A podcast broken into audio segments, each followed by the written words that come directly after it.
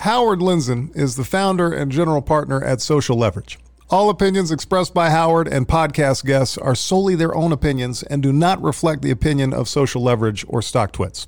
This podcast is for informational purposes only and should not be relied upon for decisions. Guests may maintain positions and securities discussed in this podcast.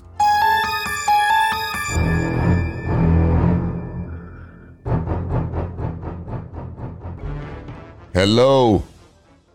I got you again. Ha! You are quite the trickster. Yeah, it's like I'm eight years old. This is all I got. That's what your wife says too. woo! So I'm going to ask you the obligatory question: How is the weather in Coronado today? Don't even feel like talking. It's, it's, a horrible day. 78 used to hmm. eight. Like my skin is all weird because I'm my skin's got used to 80 degrees. I'm so sorry. Know, What else can you report? a new H spot. Oh, that's uh, that's good. Okay. Anything else? Uh, I had a rather good poop this morning All too. right. Well, thank you. We're glad. I'm just trying to see if we can uh, entice a consumer brand toilet paper DTC startup to advertise on our show. what will the name of it be? And should we do it through? Uh, Listen, good enough for Howie. It's good enough for pretty much any shit. That Right. would be the tagline. Uh, use the same toilet paper that Harry uses to wipe his ass. oh, that, it reminds me of a joke that I can't tell. It's far too political. Why can't you tell a joke? uh, no, this one I can't. Okay. Well, speaking of DTC, uh, I, I rarely bring on lately our own founders, but uh, I asked Amit to uh, be on on on because e-commerce is you know near and dear to my heart. All I think about is DTC. You know, we're investors in Manscaped and customer, but you know, behind the scenes of all this DTC, you know, the Shopify's and the Amazons and and the Zendesk uh, are in the FedEx and the Amazon Prime and are other software companies that like power this phenomenon. So unsung heroes, we would say, of the uh, SaaS, DTC, uh, e-commerce boom. So they're, they're not famous because they don't need to be famous. They they sell to they sell to customers like Sonos. They sell to Levi. They help Neiman Marcus, Gap, Away, all these brands track the last mile of delivery. So Amit worked at Apple. We met randomly through Angel List, you know, looking for deals. Met him in San Francisco. Immediately loved the company. This is probably five years ago, and they've gone on to build a huge uh, uh, e-commerce company. And I wanted to talk to somebody who's had to see ground level what it's like to deal with both big box retailers, you know, Neiman Marcus, or you know, maybe I can't I can't remember if they're out of business uh, or or in bankruptcy versus all these thousands of Shopify customers that need their pack. They need state of the art software. So one thing is, if you're going to compete with Amazon, it's just table stakes. He's got to have. Uh, state of the art software both for customer support and tracking logistics. So Narvar is part of that system. I want to have Amit on the show. He's the founder, and so we're just going to get geeky around e-commerce. That means you know what you can do, Canute. You can go to the bathroom. Just make sure the tapes are running because You you're not got it. interested in any of this. Oh, I am interested. Oh, okay, you are. Always. Or just check it. Yep. So let's get him on. Sounds good. Hello, Howard. How are you? What's doing? Doing good, doing good. Uh, my family is really getting to know me really well during these times now. So, well, we know your daughter. She came and did the your daughter. It's a cool story. Your daughter came to a, a Palooza, one of our events, and actually did the the company update to our LPs. What is that? Three years ago? Two years ago? You think? Almost three years ago, and uh, we love Paloozas. Any opportunity that we have to attend one of those, we'll we jump on it. And yeah, I, I remember uh, being uh, in in one of the, annual events, and um, Narvar is doing something amazing and cool. And I brought my daughter along so that uh, we can spend time after the event.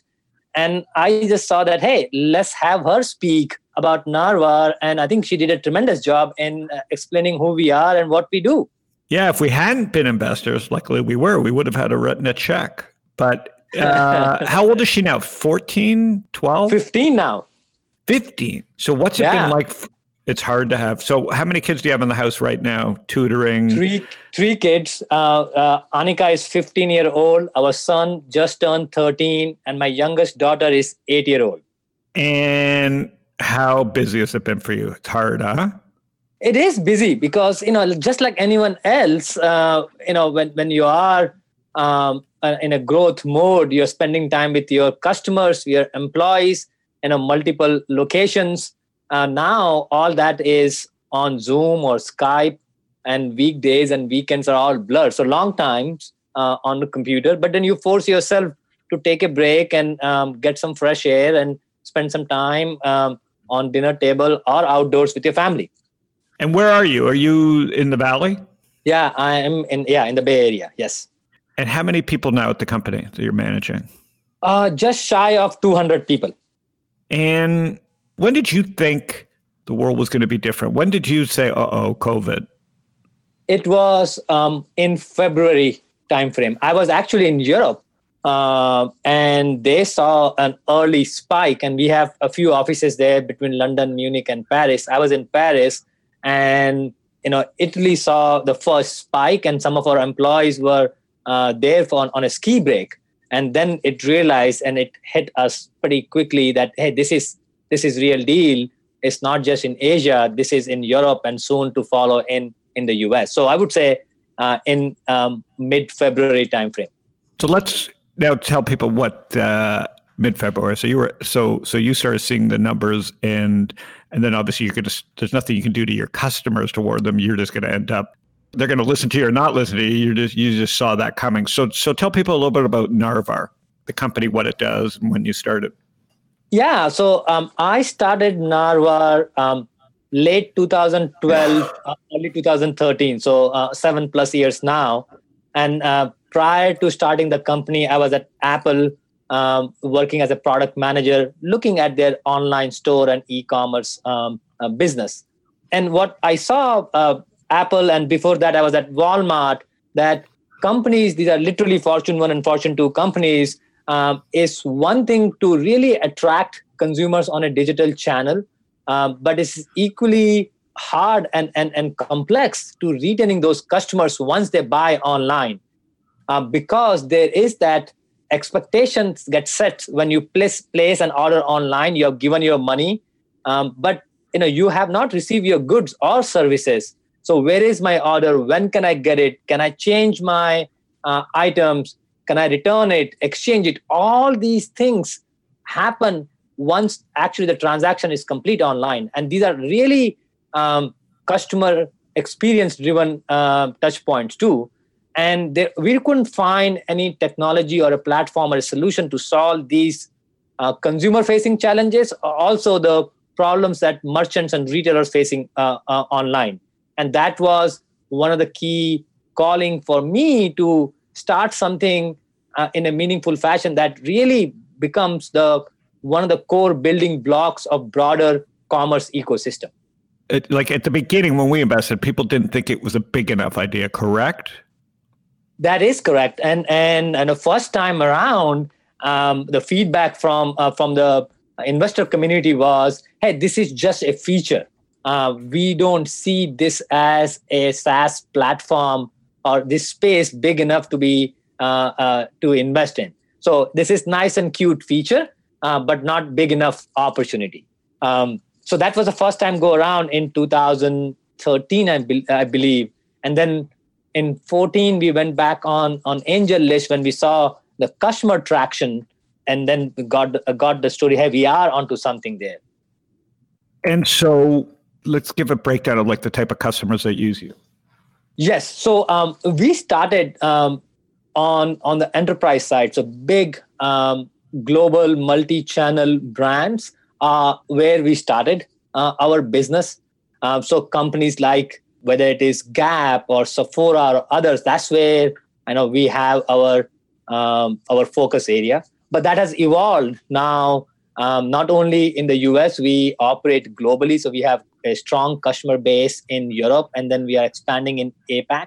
Um, and then second piece is that um, it's not just the enterprise companies, uh, both uh, physical sto- with physical stores or online. We are seeing in last seven years just the whole um, D2C brands that have taken off. And early on, we did work with uh, whether it is Bonobos or Warby Parker or Bobble Bar or Dollar Shave Club. All of these companies have taken off amazingly well. And and you know in, in the last few years, we have been investing in uh, in the D2C uh, brands as well. And how do you how do we offer a platform that um, addresses all these challenges um, behind the scenes for for the companies? And before you came along, what did it look like? I mean, You go online because you know it's so amazing. When I like order from Crate and Barrel or, or one of your customers to see, you know, your software show up in my in my wife's or my inbox. So, so what was it before Narvar? What was the inspiration? So, I think that that uh, two components here. What is the consumer's uh, point of view, and what is the merchant's uh, point of view? You know uh, from consumers point of view i have made a commitment. I have opened my wallet. I've given you the payment. And now i expect not only my goods to be de- delivered to me at home or office but i need to be uh, you know have that peace of mind that everything is moving along uh, smoothly. Um, on the on the merchant side um, there is very little to no information available. The only thing merchants know prior to Narvar is that hey, they have received that order, they have got that payment authorization, and we have given over, given that goods to our supply chain or logistics partner, and that's the end of it. But in reality, the transaction only is complete when you actually deliver uh, the goods or the products to the end consumer. So that gap existed, and the reason for the gap is that when you are you and I are shopping uh, at Neiman Marcus or uh, or Nordstrom, we walk into a store we like what we want to buy we pay and we walk away with the goods. So there is no post purchase um, service or need at that time. But in the online world the final mile uh, has a lot of different moving parts. And and that's that's where the friction point is. A, a, merchant may do nine things right but if you miss the delivery or package is broken or not delivered then you know, customer is going to give you one star uh, and they're not going to come back. So prior to Narvar, historically, what we see in the market is that um, merchants um, make customers deal with the supply chain companies or or the courier or the carriers who are not um, set up or, or suited to have that customer facing experience that they that consumers are expecting so that is that is what got me excited it was all about but when i was excited i can't you couldn't have talk to me about Amazon Prime or Shopify because when we invested, when you were doing this and you were still at Apple and we met in San Francisco, this world that you see today did not exist. So it was all about big box retailers. What has surprised you the most in the seven years about the merchant side? I'm sure there's a few things. So go through it. What are like the biggest explosions that that help Narvar in e-commerce go? Is it Shopify, Amazon Prime? Is it uh, what is it? I think so. Two or three things at, at the base level. Um, you know, merchants they're also tuned in for at the transactional level. Stores comp year over year. Um, the mindset shift and, and big box and big merchants that hey yes we need to make sure our operations are efficient at the transactional level at the order level but we do want to invest on the experience. That's that's what drives customer engagement and long-term loyalty. And that's what they have learned over a period of time after seeing the phenomenal takeoff from amazon and amazon prime that you have to invest in the customer engagement and customer experience. It took some time for merchants to realize but that is clear now that they see the value there. Second part is that you know no matter how you and i are using amazon prime today but consumers do love having that choice and convenience. Um, so amazon prime absolutely give us a convenience. But the choice the choice that i can buy a boutique product or one of a kind product that is available on a small challenger or an up and coming brand that is honestly that was surprised me. Yes before that 10 years ago ebay was there and uh, still there and etsy and others. But the way um, boutique brands took off and now they are mainstream that was really surprise and obviously fueled by few things. Not only shopify but amazon and aws that allows all these companies to take off uh, at at um, very efficient operating costs. Amazing. And today what's the split between big box and dtc if you can say i mean it's changing changing by the day um, and wow. it's a, honestly it's a a tale of two cities um, right. where we see it, right? Pre COVID and post COVID, it just got accelerated by three to five years. Wow. Um, so, so few things, right? So, um, and there's a longer uh, a, a conversation that's happening in the society that you know physical location and the role of physical location, whether they are standalone stores or there are malls, right? So that there all those things are changing dramatically. Um, so for us, what we see is in our portfolio, roughly um, 40% is omni-channel retailers and then 60% of our customers are d2c brands or digital native companies what was that before covid like just six months ago it was not that different somewhere there but you know, obviously we are seeing um, even um, the omni-channel brands are, are, are um, cpg companies where um, I mean, they have you know, all these channels, but they are investing more and more on the on the digital uh, front. There had to be a point in March where the numbers just went blisteringly down. That that had to be scary. No matter what, just there was a, a blinking of the you know the stock market. Was there a blinking of e-commerce because obviously you had to brace for people panicking? And what did they do first? They they cut costs. So what was the worst part of of COVID, even for an e-commerce company, software company like yourself? What did you see that you were like, oh oh? I think the big scary moment for us was um, it's not just um, the in the SaaS business, as you know, Howard. It's not just the ARR and the ARR growth. Um, and I was not paying attention, to be honest, up until COVID. Is the um, not just the renewal, but the actual payment collection. Nine percent of time when the account or, or the business renew our contract, you know, we'll eventually collect our money in in days outstanding. So very specifically, what uh, post COVID, I and my CFO were uh, tuning into days outstanding. That one just significantly up. And the reason okay. for that was all these enterprise retailers and merchants, they're all looking at their balance sheet and their capex and saying, sure. you know, who to pay and who not to pay. So, and then big uh, enterprise ERC, ERP companies can weather that storm, but up and coming startup companies such as Narvar, we got to be really, really tuned in uh, to the days outstanding on our payment and collection. So that was uh, a big scary moment for first call it 30 to 60 days for us. Wow. And no, I remember. And so what was the what was the decision? Cut early? Like how many people did you have to let go? Like for other families yes. listening?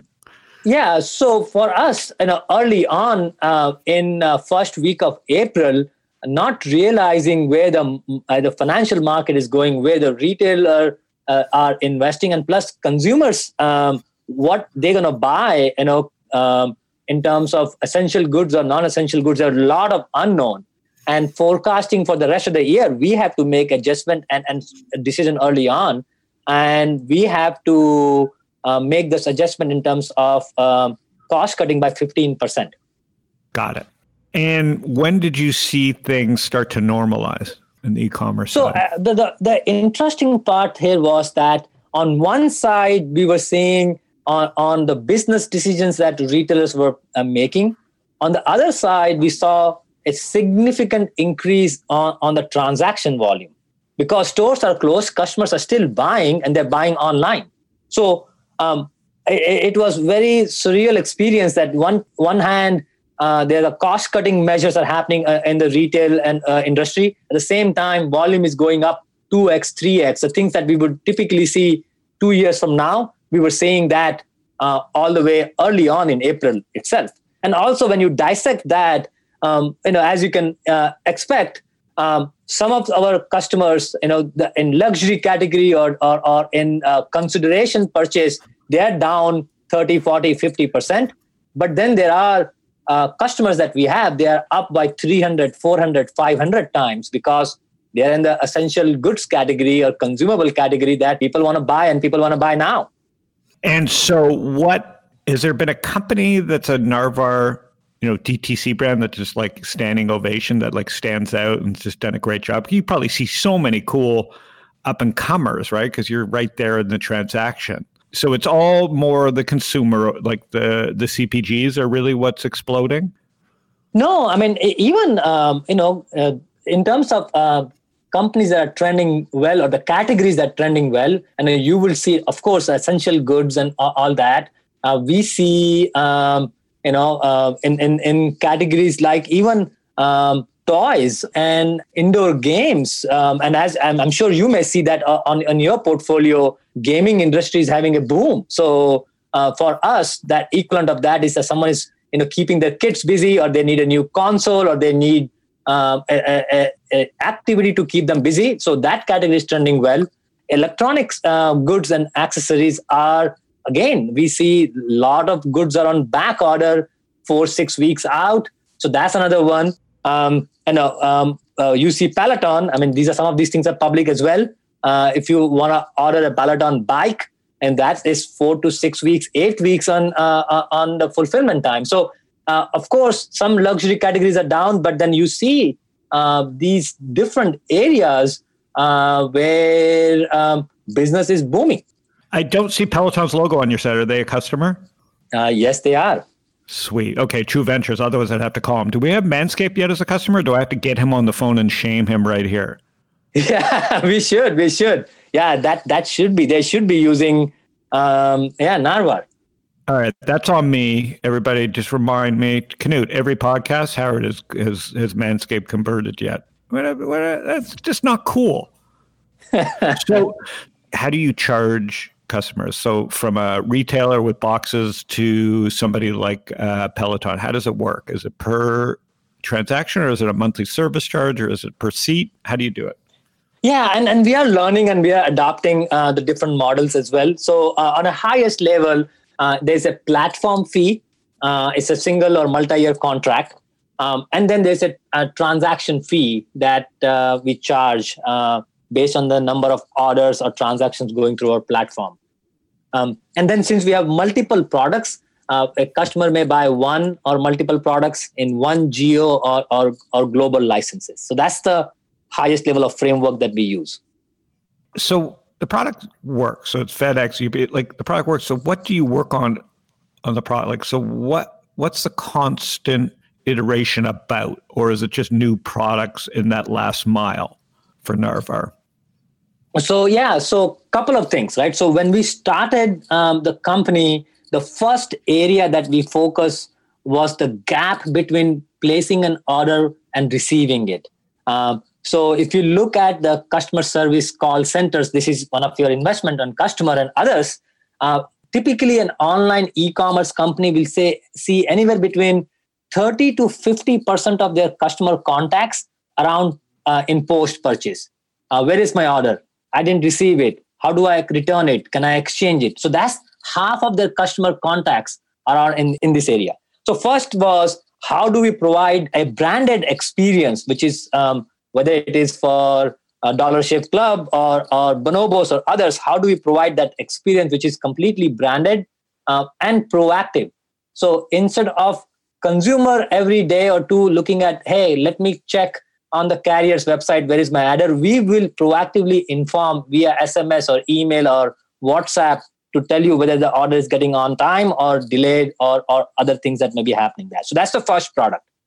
The second product that we launched was hey once you have received the products there are you know the customer journey doesn't end at that time especially in the categories like apparel footwear returns rates are anywhere between 25 to 40%, in some cases, even 50%.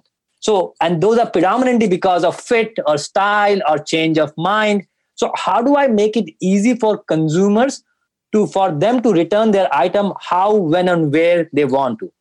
And on the other side, merchants they want to make sure they get their goods back at, back as quickly as possible so that they can put it back on shelf and and not worrying about taking a discount or selling at uh, you know at a lower cost. So returns product that we launched a few years ago, in fact, is the fastest growing uh, product on our in, in our portfolio uh, in terms of how do we make it easy for them to return or exchange their goods. That's my biggest headache. Is and I've said this forever. It's like if I you know, to people, I have a coach and I have people that advise me on how to be more efficient, et cetera. And it's like the number one reason I'm not efficient is I can't. This is why I invested in you to solve my personal problems. Is I stress like I get AG. I don't know. Is AG Jeans a customer? Yeah, AG Jeans. Uh, yeah.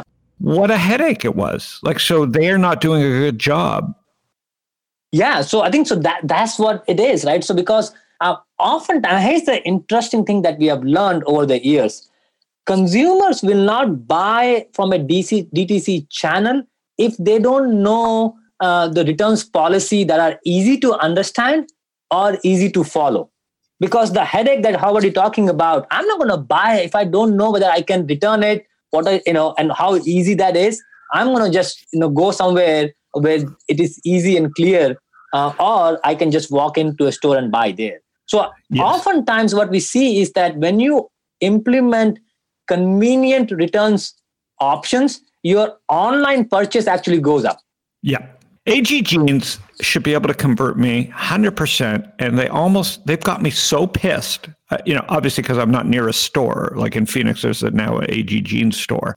But listen, I'm not against shopping uh, online but I'm against everybody's body so different. The odds of a guy who's late to e-commerce being comfortable ordering like me, even Lulu, it's 80% not fits me, even though I feel I know the brand. With AG Jeans, it's 80% doesn't fit me. So knowing that AG Jeans a customer, that's a huge opportunity for for Narvar. Uh, the whole the whole man e-commerce thing. I know Stitch Fix. I have an unboxing to do of Stitch Fix. You know, I I know it's going to be a disaster, but I have an unboxing to do because I I finally just went to Stitch Fix to see. Um, but you know, to see if a stylist could get me right. But you know, I love my brands and I can't purchase them in a COVID world if they can't if they're making me need to get an executive assistant in order to handle the returns. You know, when do they tip and, and understand that? How do they measure that? How does AG Jeans measure that, or how does Narvar push them over the hump? So, couple of things, right? So, uh, the two or three uh, KPIs that we work with our customers are are we giving a really engaging and immersive consumer experience? Uh, just like how they spend so much time, energy, and money on the landing page and product pages, what is the bookend to that online investment they're making on their product pages and their website? That's the first thing that we talk about.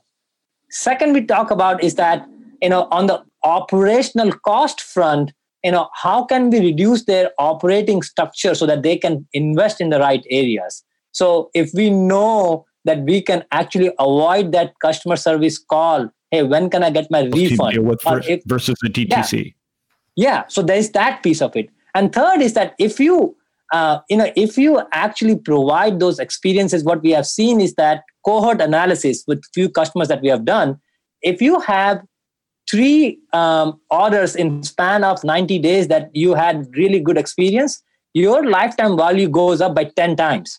Because now you're creating that muscle memory with that brand that hey they get me even though they will a little bit nuances but i enjoy shopping and they'll take care of.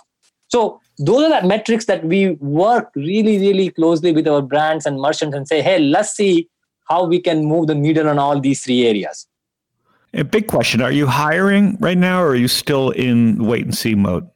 We are hiring. And the reason we are hiring is that in the customer base that we work with, we you know our sales cycle is anywhere between four to six months. So we know, call it, you know, 70% plus or minus how we're going to end our next two quarters. Um, so what that means is that we have to continue to build uh, our uh, resource pool in terms of um, you know uh, on the product innovation on one side and the, and then the you know working uh, with our customers very closely. And do you invest in public stocks? Um, not that often because i am like now fully dedicated on, on the narvar front. But you are disclosure you're an lpnr fund. So is eco if you were to invest in stocks which companies would it be 100% e-commerce? Are you bullish on e-commerce or is there some other area of the internet and that excites you post covid like the trends that you see um, e-commerce uh, or the digital commerce, um, you know, is, is, really interesting to us. So um, that definitely for me is one big area. and health uh, is also uh, is to me is ripe for disruption. Um, just like seven years ago or ten years ago, um, you know, we were going to stores or malls, and now you know this is all convenient. I believe whether it is on the medical devices or prescription or getting some health or advice from uh, medical practitioners also ripe for innovation. So less about the hospitals and service providers, but more on the technology companies who are uh, out there, you know, disrupting telehealth or, or just more of digital health is, is personally also very exciting to me. And do you feel so? COVID was like uh, a black swan for e-commerce, like in many ways. Like first, you had the fear, like company, like big box retailers going bankrupt, but now we've kind of, you can kind of like you're saying, you're kind of six months ahead. You can kind of see where the big problems are. Obviously, um, what what is it that you would worry about today as a, as someone in the digital e-commerce space? I mean, things that I cannot control, but I'm, I still worry about uh, uh, uh, are more of the macro market trends, right? So, um, not only the health crisis, which is still far from over, um, you know, at least in the US, you know, we have uh, a general election coming up. Uh, if you are in California, you have fires and evictions. Uh, so so many disruptions, and with uh, w- you know working base with managing kids at home and schools, a lot of disruption, um, and that creates a lot of anxiety and unknown uh, with the consumer and shopper. So that's where and I worry about what is that back half of the year going to look like when you know typically shopping season uh, for Halloween and Thanksgiving and and and uh, Christmas. They're all lined up October, November, December, and that's where the biggest unknown is um, the consumer and their appetite to spending um, in in the back half of the year. And is Shopify in some way a competitor, or are they have they been a tailwind for you? It's mix of both. Uh, I mean, uh, Shopify is an amazing platform that you know uh, enables um, entrepreneurs to get started uh, quickly but they also build their own tools and and, and services that uh, um, that merch- uh, the merchants and entrepreneurs can use. So i think there's a uh, as a, a, right balance there. And uh, but honestly for us it's less about shopify. Um, for us the bigger question is that when is a brand ready to invest in customer engagement versus customer acquisition when you are in a sub million or sub five or sub 10 million, you are still in the growth mode in acquiring your customer and uh, engaging and retaining and driving revenue um, may not be the first thing uh, in their minds at that time. So for us also, where can we focus and, and get the most efficiency um, uh, for, for our, our customers?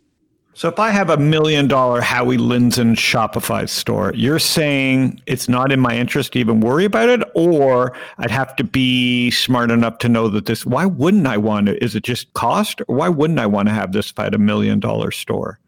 I mean, no, absolutely, I don't worry about it. But your your operations are more likely to be, um, you know, relatively uh, simple. That means that you may have one warehouse, um, you may have one carrier uh, you may have you know very simple solution on customer service. So so you know that there may not be as much complexity that would warrant uh, a premium product such as narvar at that point.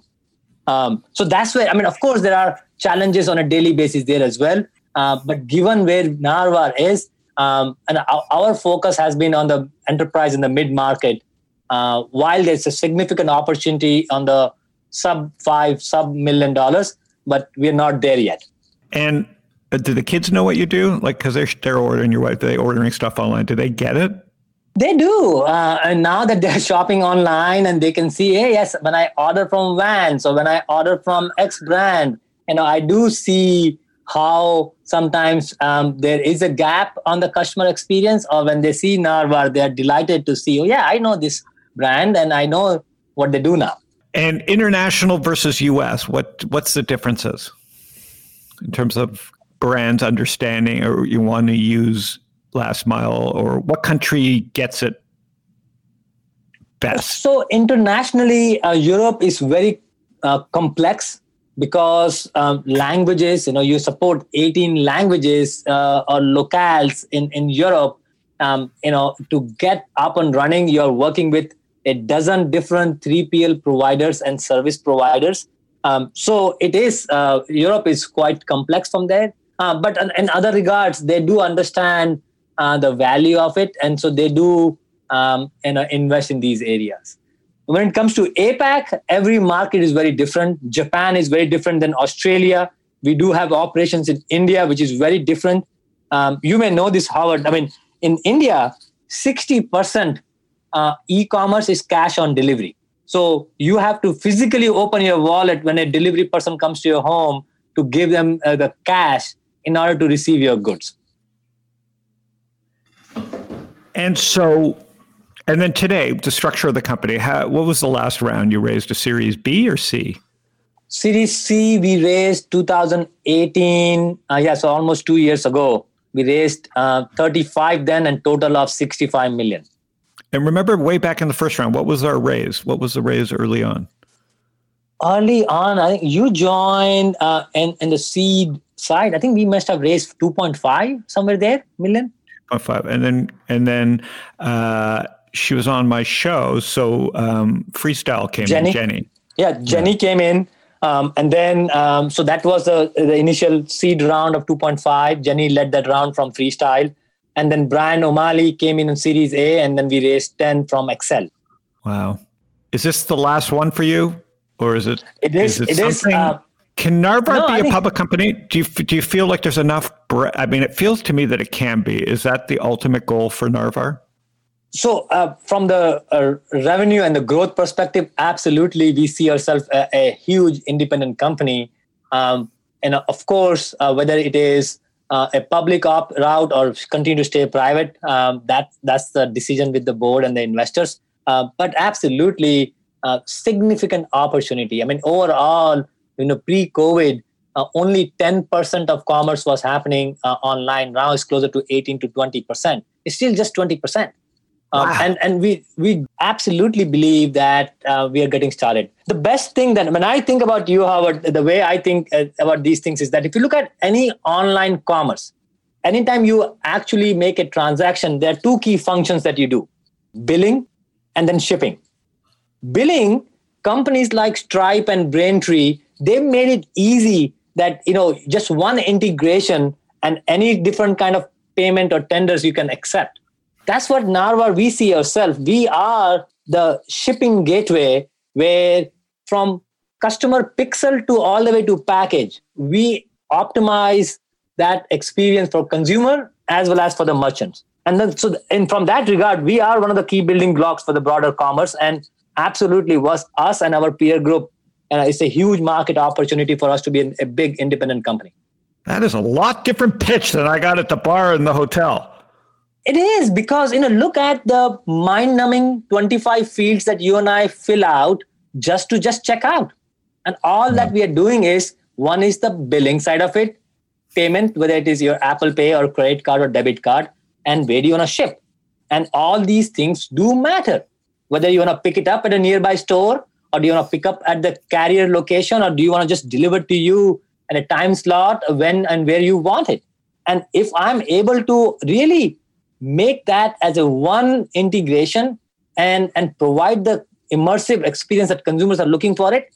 That's what we are striving to enable uh, in the broader e-commerce. And the bigger thing Howard, is that fundamentally consumers are looking for choice and convenience. And and companies like amazon have set the bar like what that convenience looks like.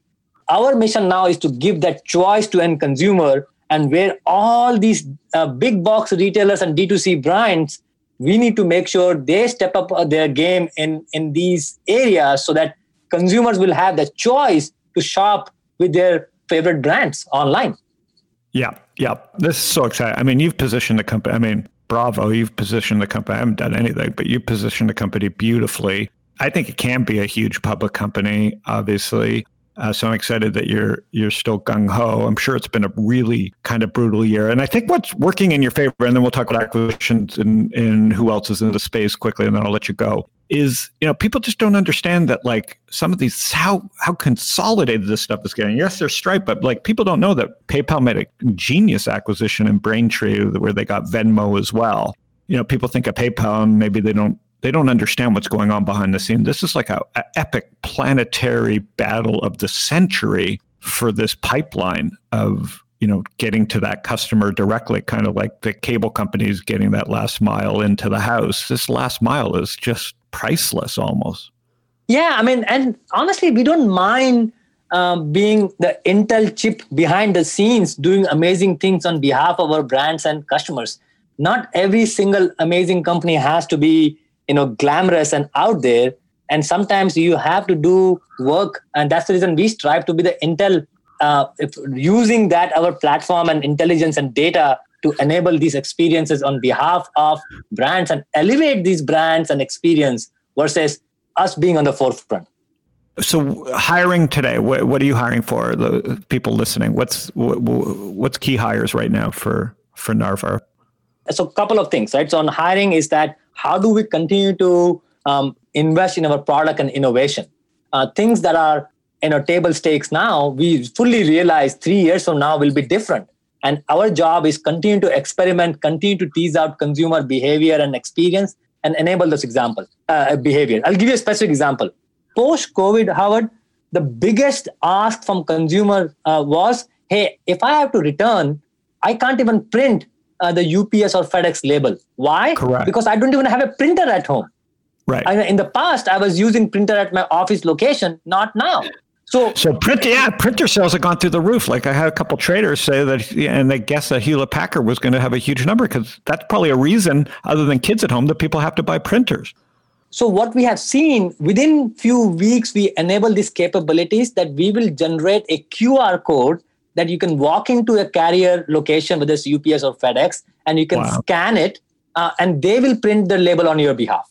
And we wow. have seen, depending on the brand, anywhere between 20 to 40% of consumers are using that QR code. First of all, it's easy, hassle free, and then I don't have to worry about you know, the printer and the ink and toner, and then carriers will take care of you. And it's an old technology. The Asians were using QR codes forever, and we did we ignored it. And then COVID just said, "Wait a minute!" Like with menus and with returns at e-commerce, QR codes became the shizzle. Absolutely, and plus, you know, um, no contact, right? So nope. it's a lot of these things come into picture. So to answer your question, we are hiring in product uh, and our engineering. Engineering always we continue to hire there, um, and we are growing our uh, our customer list, which is amazing. Uh, so how do we continue to invest in our customers? That means uh, account management uh, is a big area for us to invest. Uh, our data and analytics team is continue to you know look at some amazing projects. So there as well. So literally across the board, we are seeing uh, and and the the interesting thing is that now that everybody is working totally in a distributed environment, you know, we continue to keep the bar high and higher, uh, regardless where they're located in the U.S. or internationally. If there's three, listen, let's use my audience. Are there three brands that you're just chasing down that you would just love to have? you know uh, again they, they are in in um, in, in different categories right so for us and you you mentioned electronics electronics category and we have lower penetration there so we love to work with electronics category sonos okay. love it logitech love it both of our customers so any d2c brand on the electronic side uh, is is a really good area for us to invest. The other one out and uh, howard you and i have not spoken uh, on this one.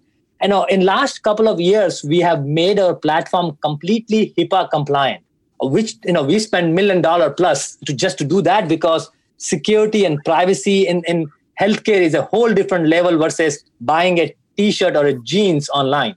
So with that you know we are expanding really aggressively in the healthcare both on the prescriptions that are getting delivered to customers or patients home rather and same thing medical devices whether it is diabetic or other devices that patients are receiving at their homes or at the elder care uh, center so that's another area that we are very bullish about and and as I said, uh, we are seeing a tremendous growth and traction. So those are two categories come to mind where you know we are really um, positive and bullish about. Okay, people listening, if you want to help out, you want to get back to our shows, just reach out to me and I'll introduce you. But we want leads to help Narvar grow their business because it's a win win piece of software. So I get it. And then is there like a prize? Do you guys have Nike yet? What is there a prize consumer brand that we could help with? Uh, we do. So, you know how it is. Sometimes we mention the name when we cannot, but literally um, the number okay. one uh, apparel company and, and, and athletic company is on our platform. Okay. And what about Lulu?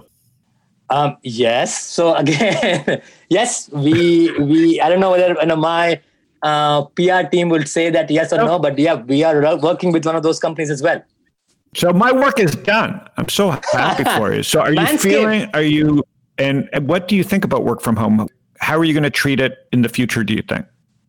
You know, um, by the way, you and I were actually planning to meet in Europe um, last year uh, you were yep. there with your wife and, and taking a break, and I was about to there or not.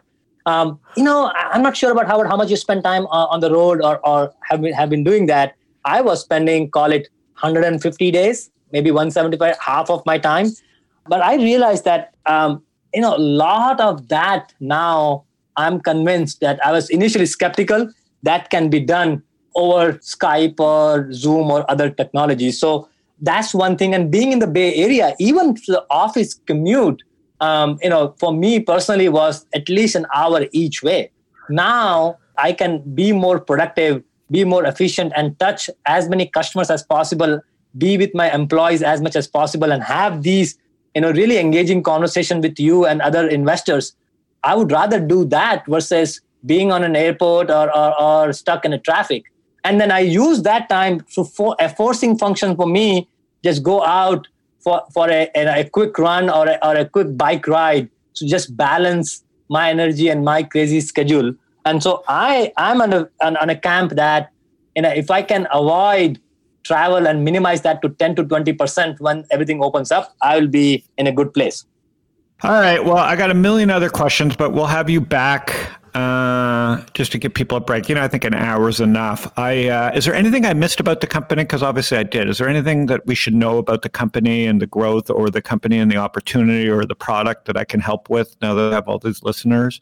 If I, I the, failed uh, to ask a question, no, no, no. I think this is great. I think the one thing is that once you hear about Narvar and when you see your own shopping, you will start to recognize us more. Right? Because uh, you know we are powering. Just to give you some stats uh, we touch 125 million unique users in this country. That is 75% wow. of shopping population. We process over six to seven billion transactions annually, orders on your platform. So most likely your listeners um, may have experienced Narvar, but they may not aware of it. So our ask is that, hey, if you want to make uh, a better, I uh, want us to make a better consumer experience or better capability or use cases that you want us to solve, please let us know. We are here for end consumers and the brands that we serve. And so as you as you spread out, is there have you thought about other acquisitions or eh, you're not gonna I don't want you to say anything, but like if you raise capital, would it be for acquisitions now or would it just be for pure growth? Or are there companies that you see in this space that you're going to run into? Can you can you talk briefly about that? No, absolutely. I think it will be far more, as you mentioned. If we were to raise money, it will purely be for acquisition and acquisition and we think about our product suites and our product capabilities that we offer in the market. And this is where and i would love to get your advice as well. Typically what we see is that if any company can augment our product capabilities uh, that's where i get excited because you know we are um, you know heads down in our space but things that we may not have thought about that we can add to our suite is more exciting compared to players who are in this space because I would, I would get lower multiple uh, because I'm doing that already. I would get much higher ROI if someone can help us, you know, really expand our product capabilities. Got it. But you don't have a corp dev team formally, so you're doing it yourself. So I've got to I've got to get you on the phone separately, and we'll go through this. But I have some ideas. Okay. Yeah, no, absolutely. I think you're right. So we don't have a, a dedicated corp dev. It's working with our investors and, and you to just really understand uh, what all that we ought to be doing. So now I'm seeing a ton of Shopify this and Shopify that. That's good for Narvar. You want more platforms like Shopify, yes or no? Yeah, absolutely. You know, BigCommerce, uh, again, Magento, all these things. We love a vibrant ecosystem. whether D2C brands or commerce ecosystem, so that we can make it easier for consumers and merchants alike uh, to navigate this new e-commerce ecosystem. Who I don't know if you're allowed to say this. So I don't want to get you in trouble. If someone came knocking on your door tomorrow with the offer. Who is the company most likely that wouldn't shock you that came knocking on your door and says we have to have Narvar? In your mind, you wake up one day and go, "Well, that was obvious." Yeah, I mean, similar thesis. And whether we acquire companies or someone, uh, or someone who is interested in Narvar, like the core competency that we have built, the core building block. How do we fit uh, in their portfolio, and where do we add value? that's where you know we get excited. So you know companies who are playing in this digital commerce and customer experience uh, and where we can add val- value that's where it wouldn't be surprised where either through product partnership or, or, a, or a bigger play uh, with those companies. So in my mind if I woke up one day and saw Shopify, that that would that be shocking, or is that a company that possibly would think about this space to own? It could be either way. I mean, uh, you know, uh, in they have made it clear that they are in investing in supply chain and fulfillment. Um, to your point, whether they build, buy, or partner, all those options are open to them. And other companies in this ecosystem have to think similarly. Hey, what do we do for final mile? What do we think about reverse logistics? What do we think about shopping and shipping methods? And and same thing, all these ERP companies and other e-commerce ecosystems have to think about do we build it? Uh, do we partner with someone or do we just acquire and make it much more end-to-end solution? So all those companies uh, are a fair play in this new in new environment. Okay i'm going to let you go. Take care of the family. I'm really happy that uh, you've uh, maneuvered this last six months. Congratulations. Um, and uh, hopefully, my listeners can uh, produce some leads for you. And then I'll call you regarding uh, some of the things we just discussed uh, separately. But have a great uh, rest of the summer. It's the last weekend of summer, and we'll talk to you soon. As always, Howard, it's always a pleasure. All right, buddy. Thanks. Thank you. Bye now. Knut. Hey. Pretty cool, huh? Yeah. The guts. Dude, of e-commerce. It's I'm so, really proud of that company. Yeah. We we we saw him just early, and early on it was like I don't know if it can be big enough, and I get it. Like a lot of these things just look like you know a lot of stuff had to go right, and we just had this big idea behind e-commerce when we were writing checks, you know, six seven years ago, and uh, nothing's changed. I mean, but what an execution! It's so cool to see like and you know no he doesn't care about his brand obviously narvar i see everywhere but like the regular people will start to notice their name when they start buying stuff and it's pretty cool yeah I think I remember his daughter giving that presentation at a Palooza in Coronado. Is that right? Cool. That was a, that was a very cool idea. Very yeah. creative. Very creative. All right, the family. Knut, say hi to your fam. Will do. You too.